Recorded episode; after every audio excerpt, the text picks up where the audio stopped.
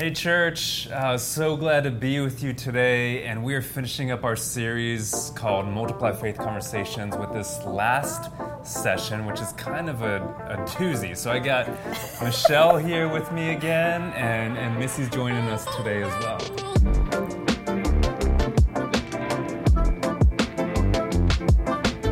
All right, so we're dealing with some pretty heavy topics today. We're going to talk about church leadership. We're going to talk about church injustices. And then we're going to talk about church framework and, and some of the changes that we've made as a church uh, through this pandemic, coming out of this pandemic, and why we've done that and, and what, what that means for the church in the future. So, um, church leadership. What we really want to talk about here uh, is is just uh, a lot of things we see on social media and in the news, and and and really, and we can really only speak to Western church culture. Um, uh, because that's the church culture we're in, and how uh, toxic that can be sometimes, and and a lot of these a lot of these moral failings, fallings, church leaders um, just messing up, and, and, and all those things uh, has it's caused a lot of people to deconstruct their faith, to, to reconsider church, to to try to figure out um, is this the type of culture I want to be in? Is this what Jesus represents? Uh, all, all these questions, right? Before we jump into that, I just want to say to everybody that um, the manner in which and the the the way you deconstruct something and the emotions you attribute to it have a lot of influence in how you actually deconstruct something.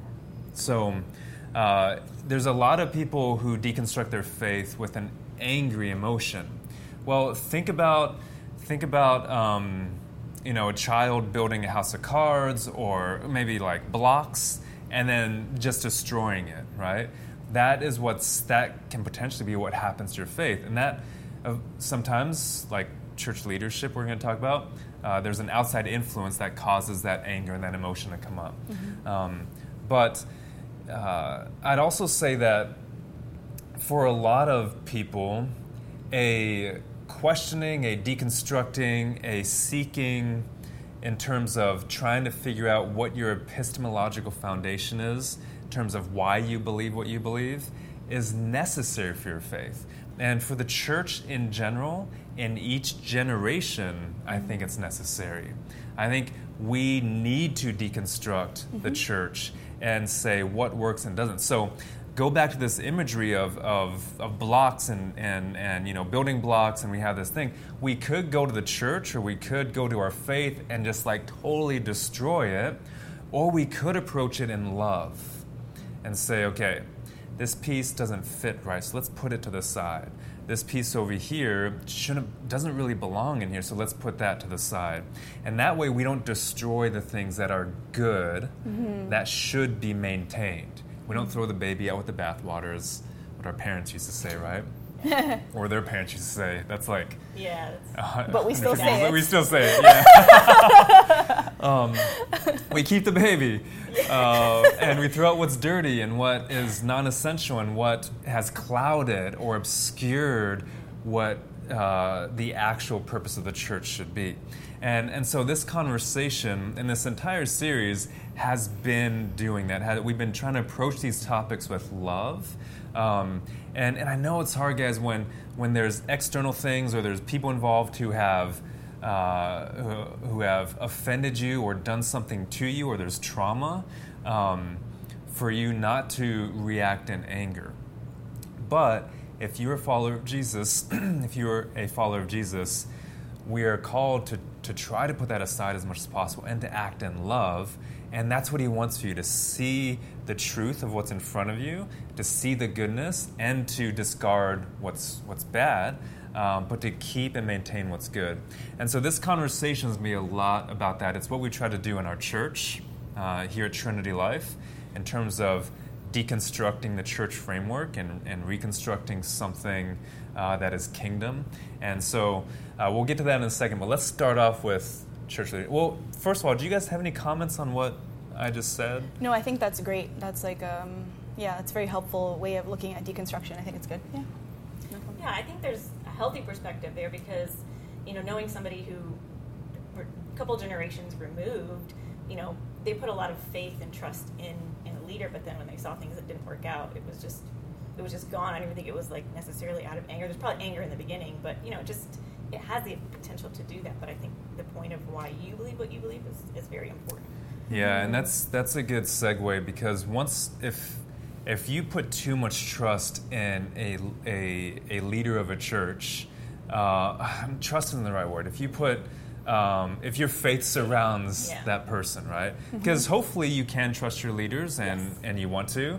And there's three of us sitting right here, so uh, we want you to be able to trust us. Um, but at the same time, we're to be held accountable and we're responsible in a certain way. And so let's let's start off here in 1 Peter chapter 5. We recently preached this passage. Adam did a great job of, of preaching through this for us. This is just uh, chapter 5, verses 1 and 1 through 4. It says, So I exhort the elders among you as a fellow elder and a witness of the sufferings of Christ. So, right there, we're talking about the sufferings of Christ, right? Um, and, and so that is the context for how we operate as, as leaders in the church. It's in the sufferings of Christ, not, not in. Um, uh, well, you'll see. You'll see in a second.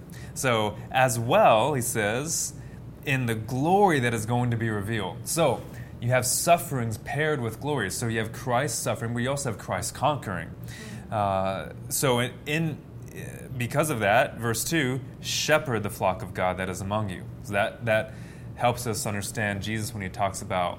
Um, being a good shepherd, and he has a lot of imagery and stories around that. So, shepherd the flock of God that is among you, exercising oversight, not under compulsion, but willingly, as God would have you, not for shameful gain, but eagerly, not domineering over those in your charge, but being examples to the flock. So that's just, we'll stop there. That's verse 3. Mm-hmm. So that's kind of the context for us, right? Not domineering, not under compulsion, shepherding, um, exercising oversight, so protection and care and guidance, and that's where the trust factor comes in, um, and and then leading the flock. So going out in, in, in front in a sense and making sure it's it's it's clear.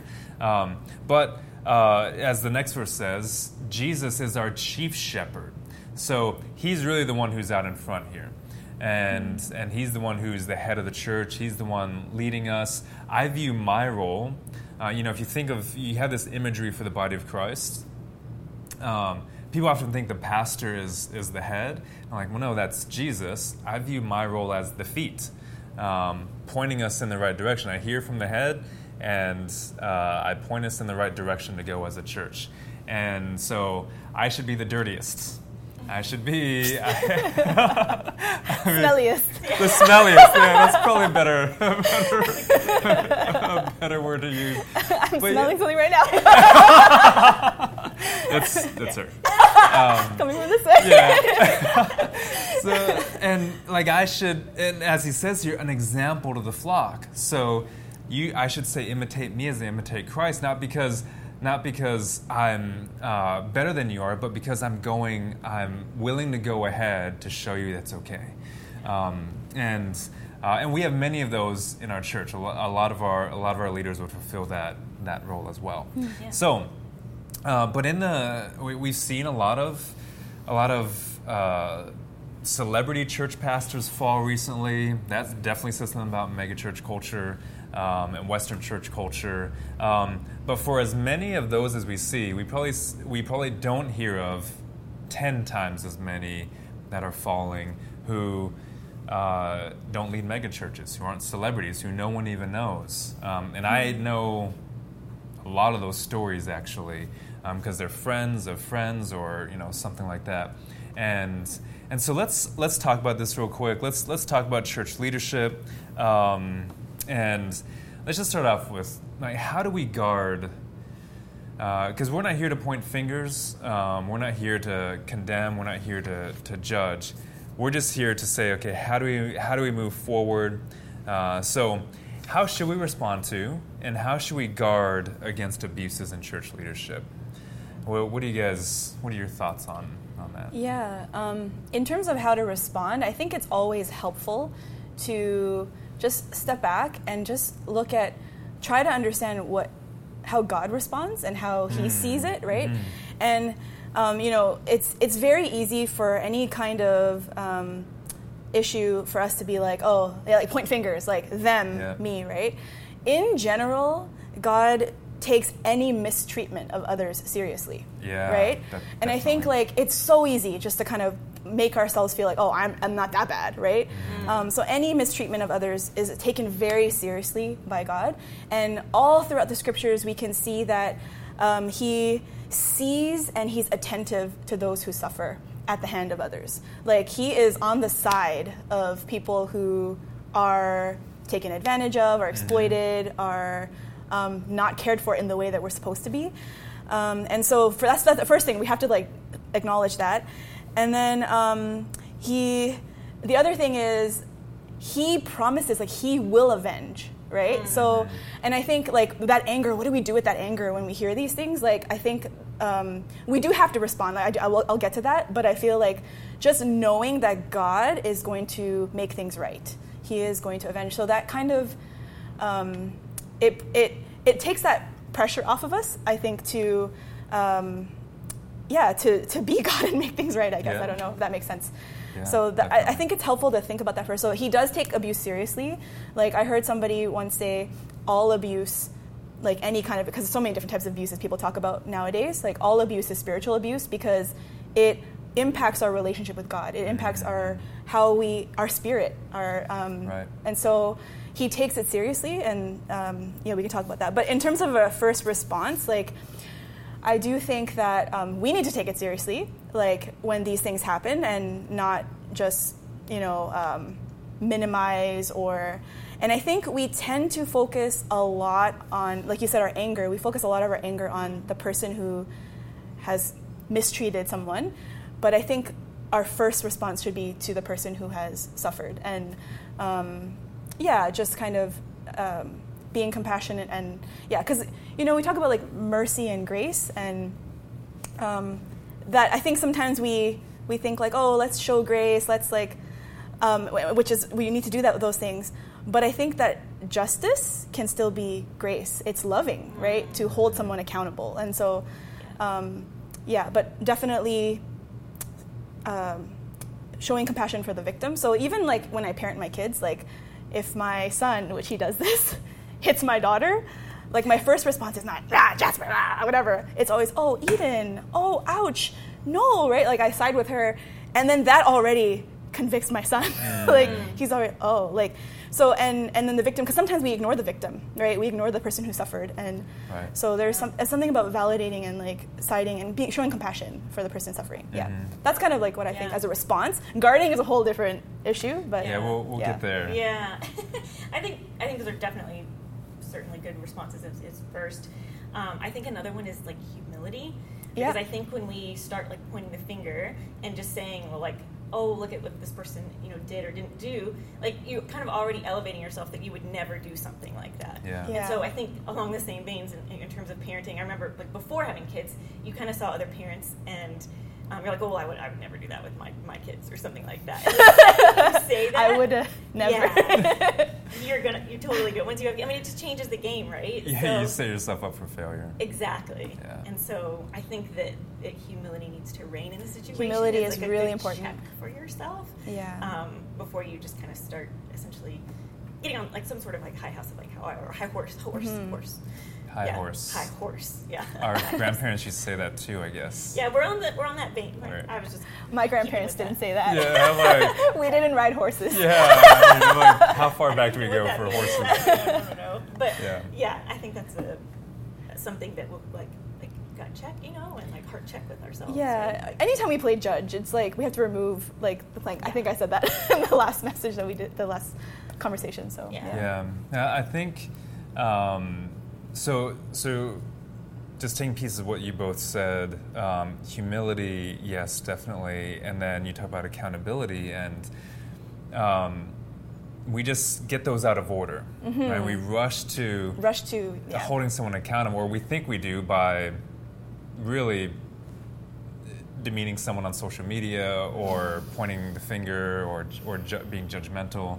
And the reality is, guys, uh, let's just take, um, let's talk about like these celebrity pastors who have, fa- I mean, guys, in the past couple years, there's been a lot of them.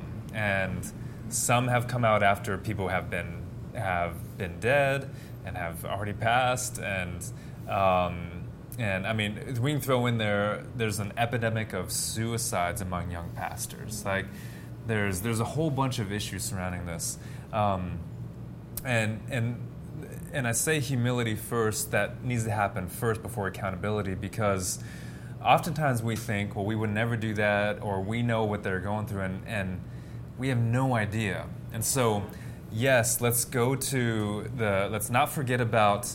Um, let's not forget about the uh, the victim, the one who who experienced abuse under like hard leadership, or there's there's trauma that the church has done in the past. If we want to go into uh, a lot of historical stuff, um, and we tend to forget the victim because we put accountability first. And so, what humility can do is help us surround those who have been hurt by this.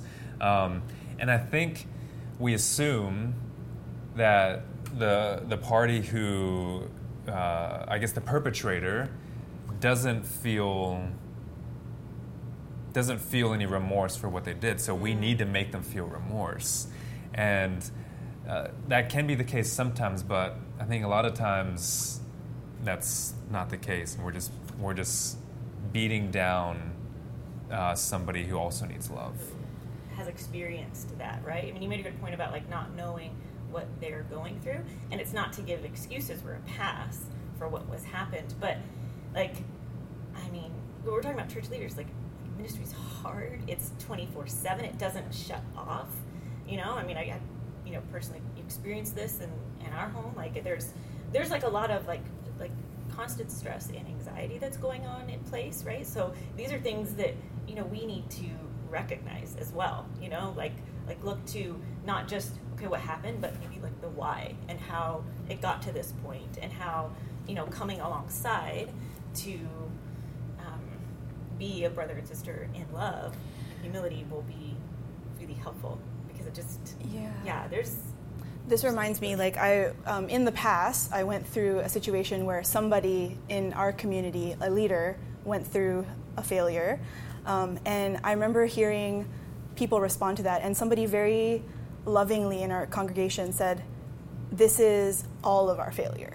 Because like we failed you, we like, and so I think that like that acknowledges that um, at the end of the day, um, this could be all any of us this could be all of us and there is and we can talk like again about guarding because i think there are specific things like we like that could prevent these issues from happening.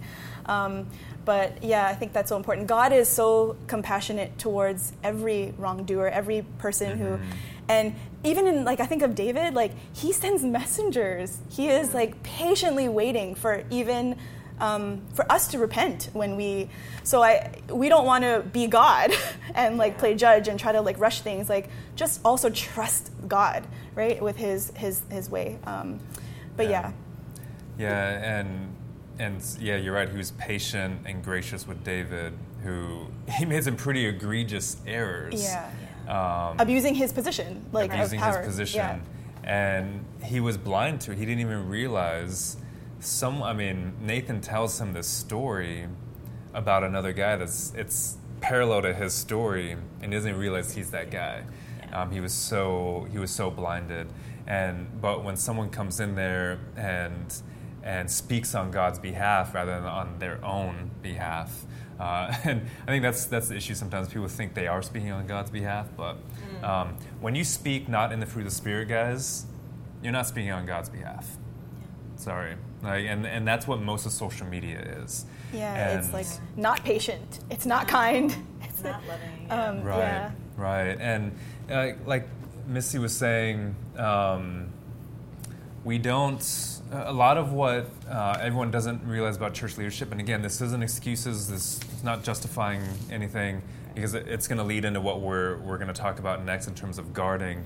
Is uh, well, a lot of what you don't see is um, the hours uh, of prayer uh, behind the scenes, the tears that are that are shed in the home, the the like. It's not a job, guys. It's not. You don't clock in and clock out. Like it's Spiritual always warfare. here. Yeah. Yeah. Spiritual, warfare warfare goes into that. Yeah. the emotional stress of it. And, and I think that says something about the culture of how we do church, and, and in particular, uh, the, the Western church. And I've been reading through the Gospels recently about just specifically looking at how Jesus leads and how he's there um, shepherding his, his disciples. And it doesn't look like what we uh, what the church typically looks like um, today. And and so uh, let's talk about guarding. Like how do we now create a culture where um, we guard more of this from happening, and we can we can reduce this because uh, like recently. Like just in the past couple weeks, Missy and I, we know somebody who was leading a church, thriving, looks like the church is being blessed. Um, I mean, people are coming to faith, all this stuff, and then there's a moral fail, failing of, of, the, of the pastor who'd been there for decades Yeah, um, right. since the beginning. Founded. Plant, yeah, founded the, the church, and um, and and so that like that's just in the past couple of weeks, and uh, and the church immediately kind of cut him off. So they're not like, and and I get it, guys. Like he has he he's he has a different level of responsibility because he's supposed to be an example, and, and you know what we read in, in 1 Peter 5. Um, but it's almost like you're not a brother in Christ anymore, or it is like that. You're not a brother in Christ anymore. And so he's completely isolated now. Um, he's like um, kicked out of the camp, right? Um, and he has no, all his relationships he ever knew, he doesn't have those anymore. And so he's just like out there in the wilderness. And he's, uh, and he's one of those, he didn't lose his faith. He's still, he just, he made some egregious errors. Yeah. Um, and and so how do you get someone like that to get back to, to get back into following Jesus um, with passion and fervency? Uh, but then the church, well, they're like, oh, well, that's just him. They're not they're not addressing their church culture. They're like, oh, we'll just bring in the next person uh, into the same culture, and you're like, oh, wait a second. Um, yes, there's responsibility here with individual, but how do we take responsibility as a church? Yeah, like this is all of our failure, right? Right. Right. As a community. Um, I think there are some pretty like important things. Like we, we talk about, like you said, mega churches and all that. Um, but I feel like accountability is important. And what I mean by that is, it's kind of like it sets you up to avoid hiddenness, avoid Mm-hmm. things from getting worse. Because I will tell you, none of this stuff happens overnight. Like Right. there is Right. not a like these stories you hear. It's not overnight. It's like little things along the way. People get away with things. They get away with it. They're more and more blind. Um, I think it's even worse when they know what they're like. They like that, that. That's like true abuse. Like when you know what you're doing Mhm. and you're doing it right. And that I think actually that's more severe. And I think that. Um, that needs to be handled like differently. Like there has to be consequence. There has to be like Right. um, for sure. Um, so accountability, like everyone should be accountable to someone. We should be have people around us. Um, um, peop, uh, like everyone, there should be room for everyone to be corrected and disciplined, and like it, it shouldn't be like oh we're not, we're above that, or you know everyone should have that. Um, Yeah. um, yeah, and that, that's like, and it's love. Like discipline is love, right? It's not allowing someone to continue in their sin, right? So um, yeah, those are some some things. Like I would say, accountability is really important. Um, Yeah. avoiding hiddenness. Yeah. So that's good. Now, what does that look like? Yeah. What does it look like? So Let's flesh that out. Yeah, like um, a, a lot of because a lot of church leaders they they had this environment and they didn't they didn't necessarily mean to construct this environment, but it became an environment where no one could challenge them. Yeah. It's also not safe. Like we've created a church culture or ch- like where it's not safe for leaders to like confess their struggles because people put them on a pedestal, right? Yeah. Like Right, yeah. so I feel like especially leaders should have safety like in sharing like their struggles where they're, you know, um, and it's like as soon as someone makes a mistake, it's like we, we like like you said, cancel culture we talked about before. We cancel them, and it's like, well, that's why they're not confessing things because they're afraid. Yeah. Like, so I've- yeah, So, guys, in our church, Trinity Life, in the early years, I confessed a struggle to somebody, and then they used it against me. That's like that's that's the hardship of it, right? And and uh, that's that's tough when uh, when you're in a leadership position and that happens, and I'm like, well, how can I? Who should I trust with these things? Um, and leadership is very isolating, um, like, and and really, uh, because of my role in our church, no one really knows what I carry, not even Missy.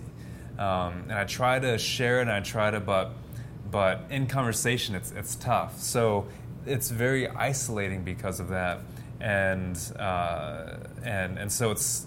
I, I recognize the difficulties in creating a culture of accountability, um, and we'll get to this more in our church.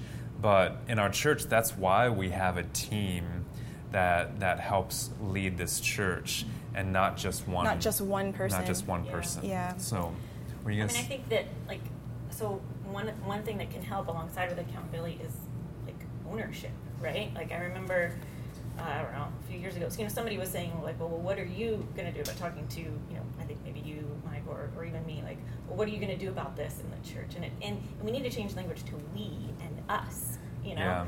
I mean, even in on this is outside of the church context, but you know, I worked for a company for a long time where it was a very flat organization, and everybody had to have a piece of ownership to what they did, um, and it ran so much smoother that way, right? Because it wasn't everybody just looking to you know one person to get something done. Everybody owned their percent and, and did it, right? Right. So Right. that has a lot to do with it. And and just one more thing on this um, before we start to transition. Uh, I and uh, Michelle kind of talked about two different groups here, and there may be more, but there are some people who are just really who have intentionally sought to abuse and do things. The majority of the people I know and that I've talked to and dealt with. Um, they never intended to hurt people. They, they didn't get into ministry and in church leadership and saying, you know, at year 20, after I've planted this church and, and uh, given my life for this and, and built this thing up with Jesus, I'm going to have an affair with my wife and ruin everything and throw it all away. Like, I don't know any, uh, I haven't had a conversation with any church leader who said that's why I started out in ministry, to throw my life away um, after 20 years of giving my life to this. Um, and I think that's helpful for us to recognize because you can, I mean, there's so many people you can name over the past decade who we just pushed aside instead of recognizing, oh man, they just lost their way. Um, and how do we get them following Jesus again and being and and uh, being a child, walking as a child of light. So, um, but as Michelle was also saying, as you're saying, um, there need to still be real consequences. That doesn't absolve Right. uh, from that. Yeah, and and it's this is such a complex issue. It's not that Yeah. simple. It's not like, um, so it's really challenging. Um, but I think like those cases where those situations happen, like again, something allowed that to happen as well, right? So Yeah. anyway, I just we definitely need to change the way we are doing church. And just to be clear, accountability is not just for leaders; it's for everybody, Everybody. in the community Absolutely. Yeah. everyone. We all need this. Yes. Um, Right. because collectively, as a church, when we fail, that impacts the world, right? Like everyone's watching us. Everyone, um, we are representing Jesus, right? So everybody needs it. It's not just, oh, that's just on the pastor or the leader or like, yeah, everyone needs it. So, anyway. So these are, and we're we're kind of talking inside the the family here, the family of the larger family of God, the Universal Church here. Um, very rarely do pastors falling and failing make global news Yeah. or, or history.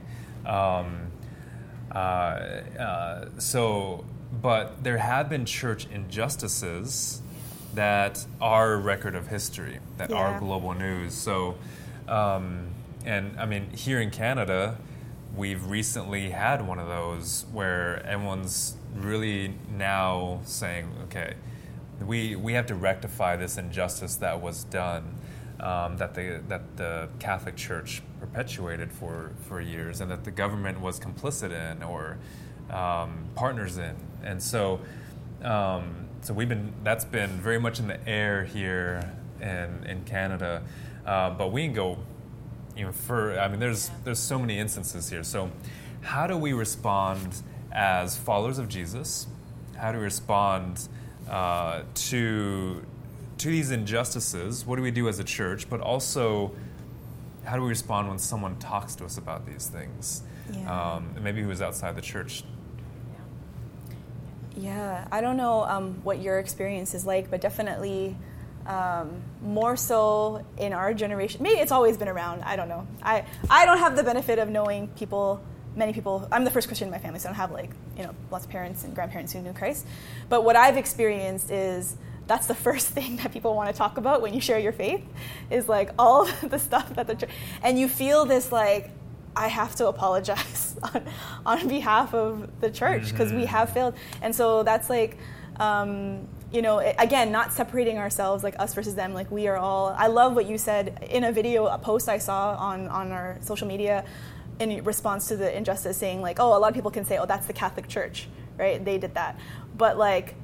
There was a church, or like the church was like we were. Everyone else was around, and we Mhm. allowed it to happen. So Mhm. we're all responsible, right? Mhm. And so I do think that having that humility again, and also just recognizing that, acknowledging that yes, it wasn't right. Yeah. It wasn't right, and just that is like a first step. It's not right. Um, it's not God's will, like for these things to happen.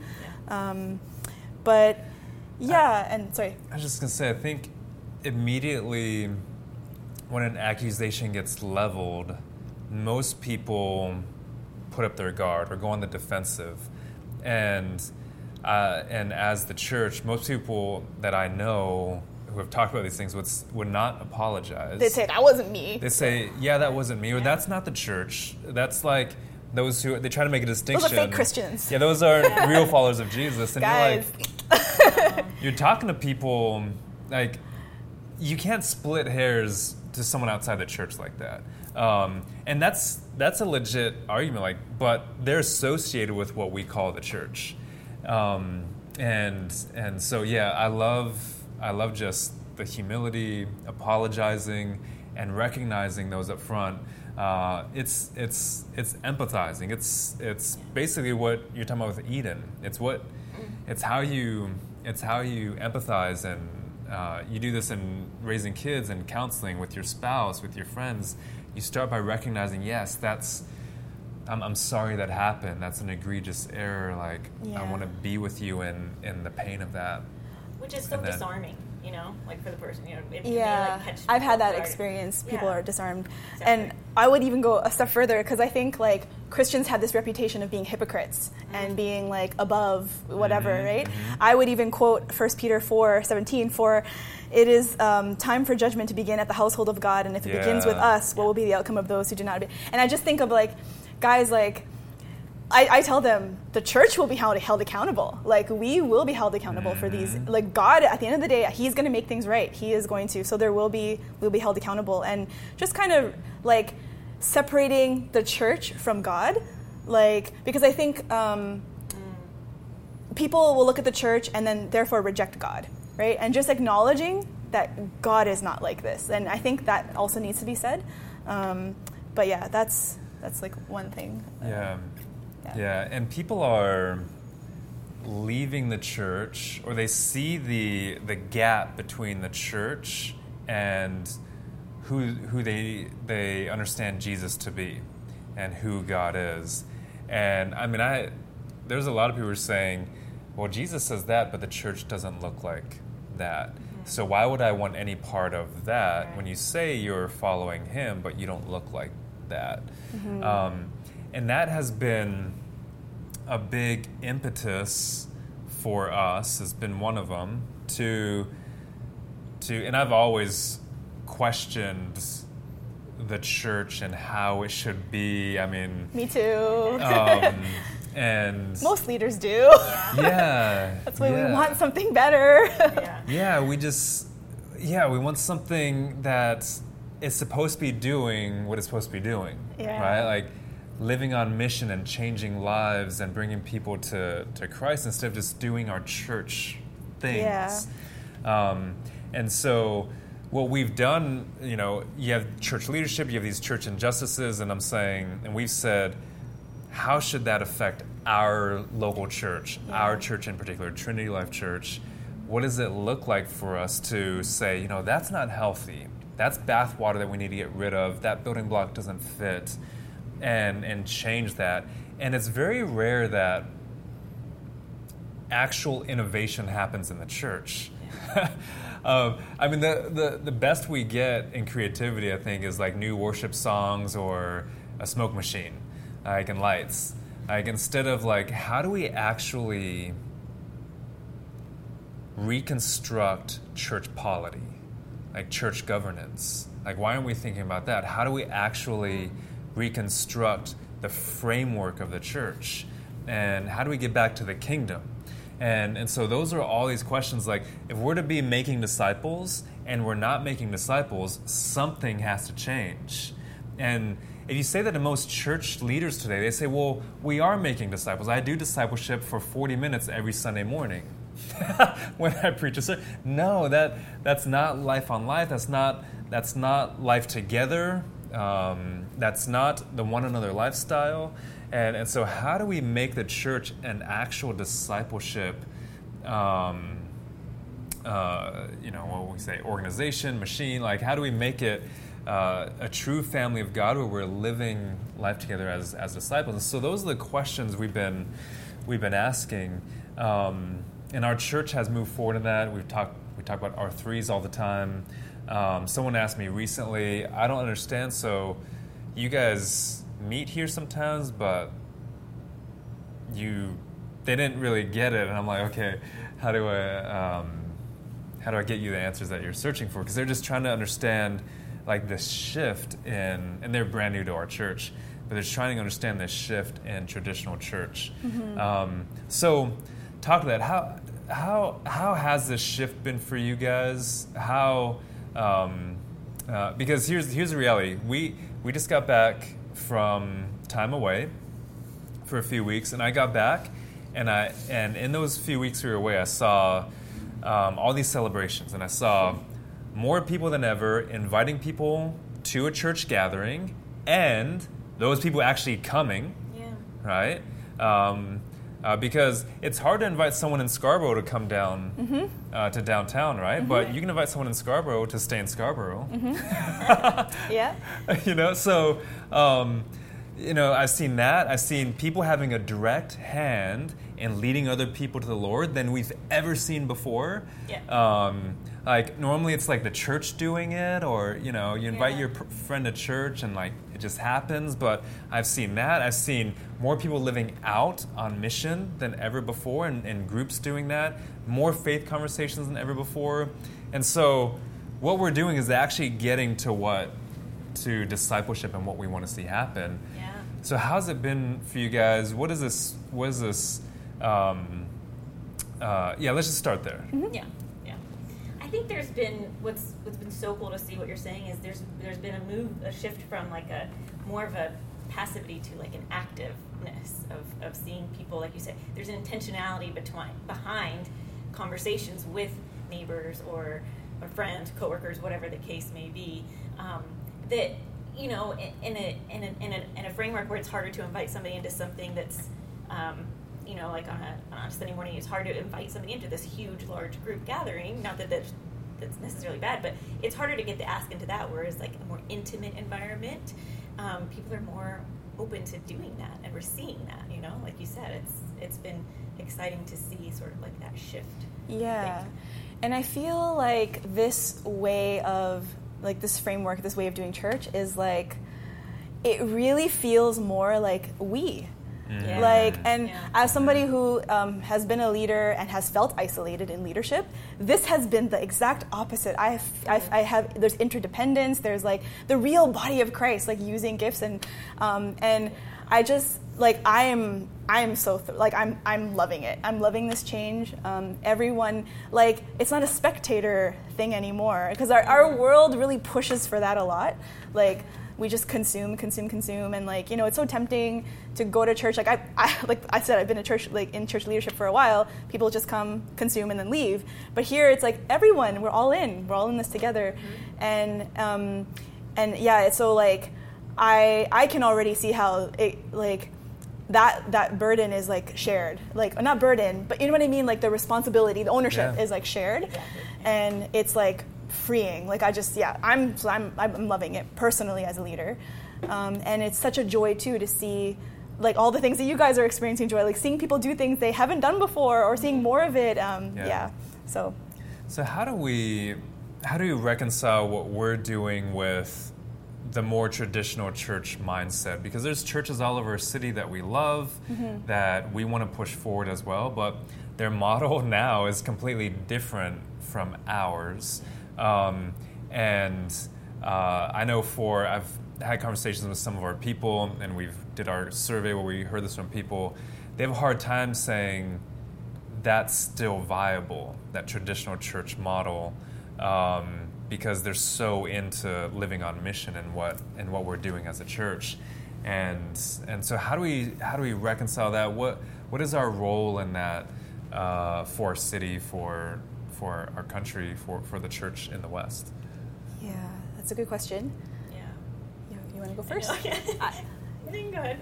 um, so there, uh, there's a story in scripture that I want to talk about in a second. But um, I, like, we are, you know, our local. Okay, the local church is so important. Like, we, like, we need to be in community with each other.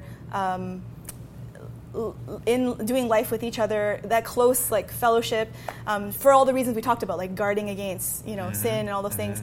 Um, and God does specific things through each family, right, of believers. So. I do not look at any like what's the point of comparing? That's not our job. Like we just like, um, and then. Uh, I think that a lot of churches, like even over the like centuries, like they've done things differently, they've changed, right? Um, and sometimes when that happens, it doesn't mean that what was happening was bad. It just means maybe God's doing a new thing, right? And Yeah. or He's doing a different thing to reach those specific people. Right. Or so I don't think it's really productive to compare. And I think there's this quote that I heard recently, and I'm like, oh, and it's like an ancient Chinese quote too.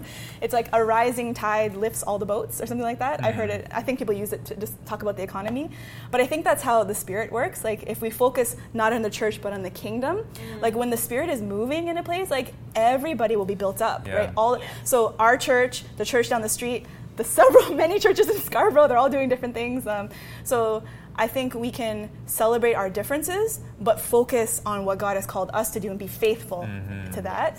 Um, I think is really important. And so the story I was going to talk about is like Paul and Barnabas, like. Um, they had a disagreement. It was a very sharp disagreement, and it was it wasn't a matter of like um, doctrinal issues or anything. That it was like a judgment call of like, what's God calling us to do? And it was over um, Mark, right? Like, they were, should we take him? Should we not take him? They ended up having such a sharp disagreement that they went different directions. But then they took the gospel to like Different different places, Yeah. right? So I don't see the benefit of like, yeah, comparing. I think, um, but I do think we need to be faithful to what God has called us to do.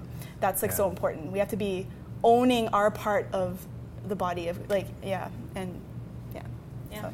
Yeah. I think Yeah. it's good. I mean, I, I don't have a whole lot to add to that, but I think that like we can we can talk about how we've heard God and Mhm. and where we're going and what we're doing, and we're following in obedience.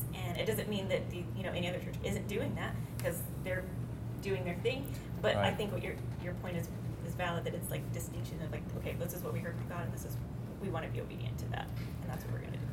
Yeah, yeah, and that's um, I mean that's just it, right? It goes back to Jesus being the chief shepherd, to us hearing from Him, and uh, there's this like, like like I was saying, there's this. I always have this questioning: Why are we doing this? Is that necessary? Should we do this? And And this didn't happen overnight either. This is No. Yeah. years and years and years of trying to live on mission for It's God. It's been slow.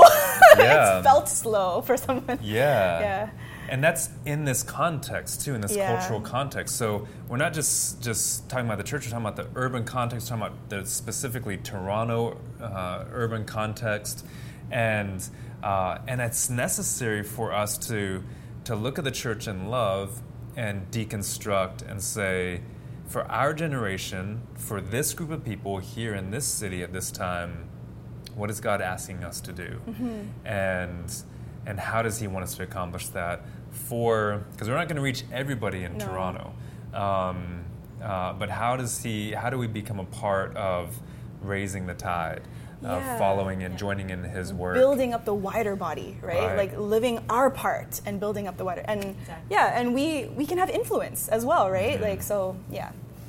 Yeah. So, um, oh, there's a couple other things I want to get to, but I don't know if we can do that now. um, let's just close with this.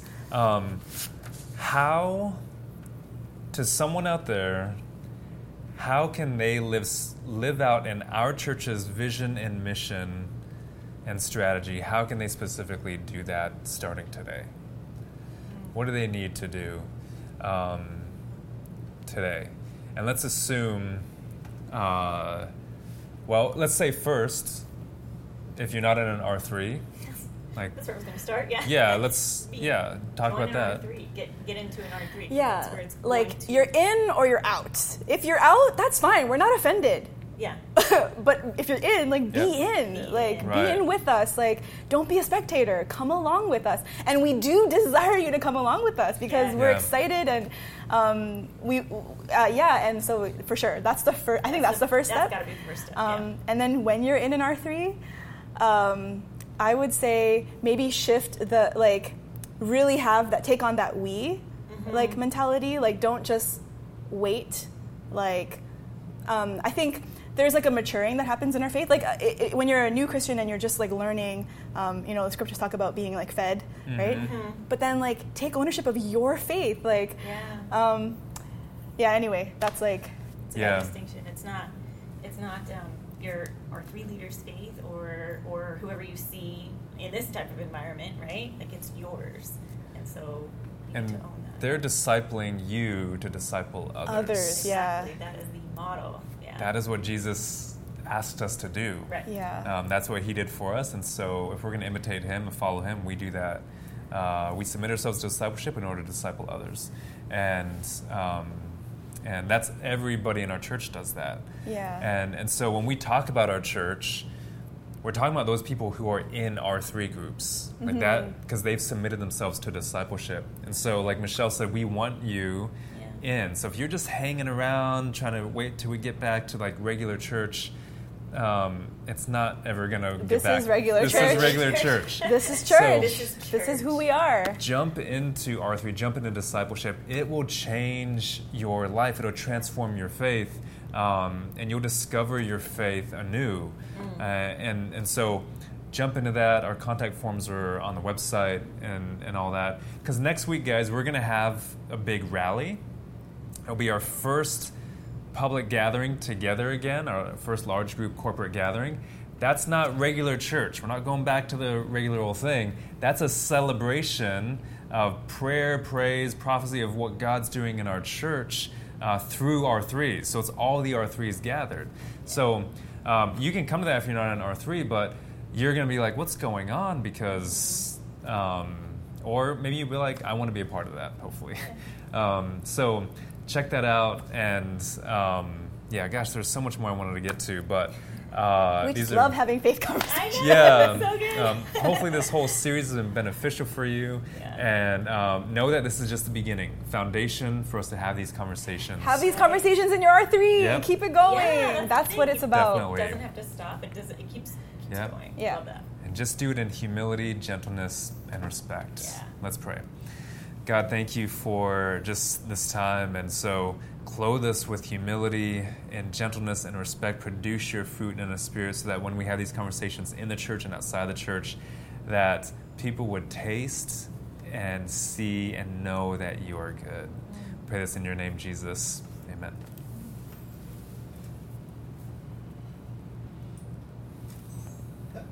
Okay.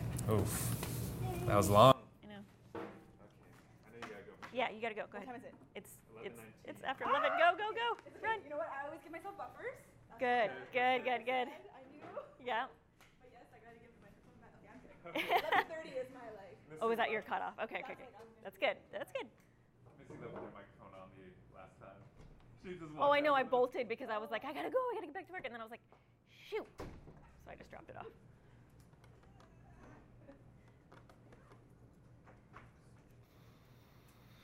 you. Hey, babe, you should, Okay, you thanks. should use that. Fanta- Oh, Mike, I need you to sign this. Sorry. Oh. You did that um, lovely letter for me, Oh, switch mics. and there was a